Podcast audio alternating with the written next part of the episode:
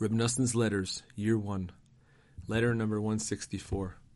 Now I bow down and prostrate myself.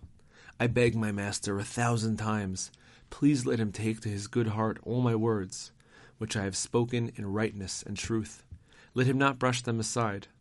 And if something has affronted his honor, God forbid. Let him not count it against me. I have not spoken out of rebellion or treachery, God forbid. It is just that our suffering and persecution are overwhelming, and the person is not blamed for what he does in his anguish.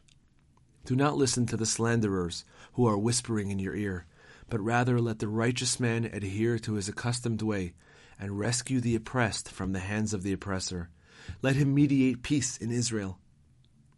God, who knows each person's heart, knows that I very much wish I were able to go to his holy house and speak with his scholarly honor there face to face, and explain myself to him.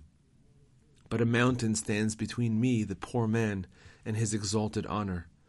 I have so many troubles coming at me from every direction that he would not have enough time to talk to me. For in order to explain fully and save myself, I would need his scholarly honor to speak with me many hours a day over many days. This is not possible, when he is so busy with matters of heaven and of the community.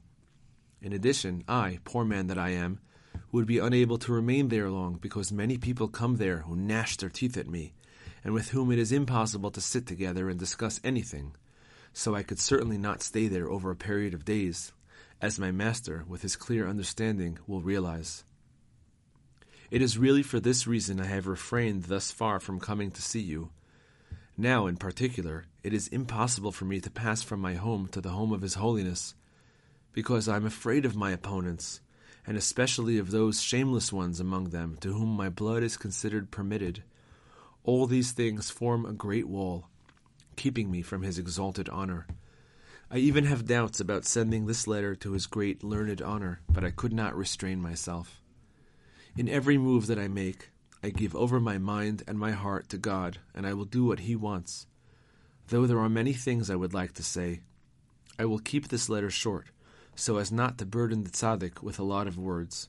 May he flourish, as both he and I, this trod upon doorstep, would wish. I stretch forth my hands, seeking peace and truth.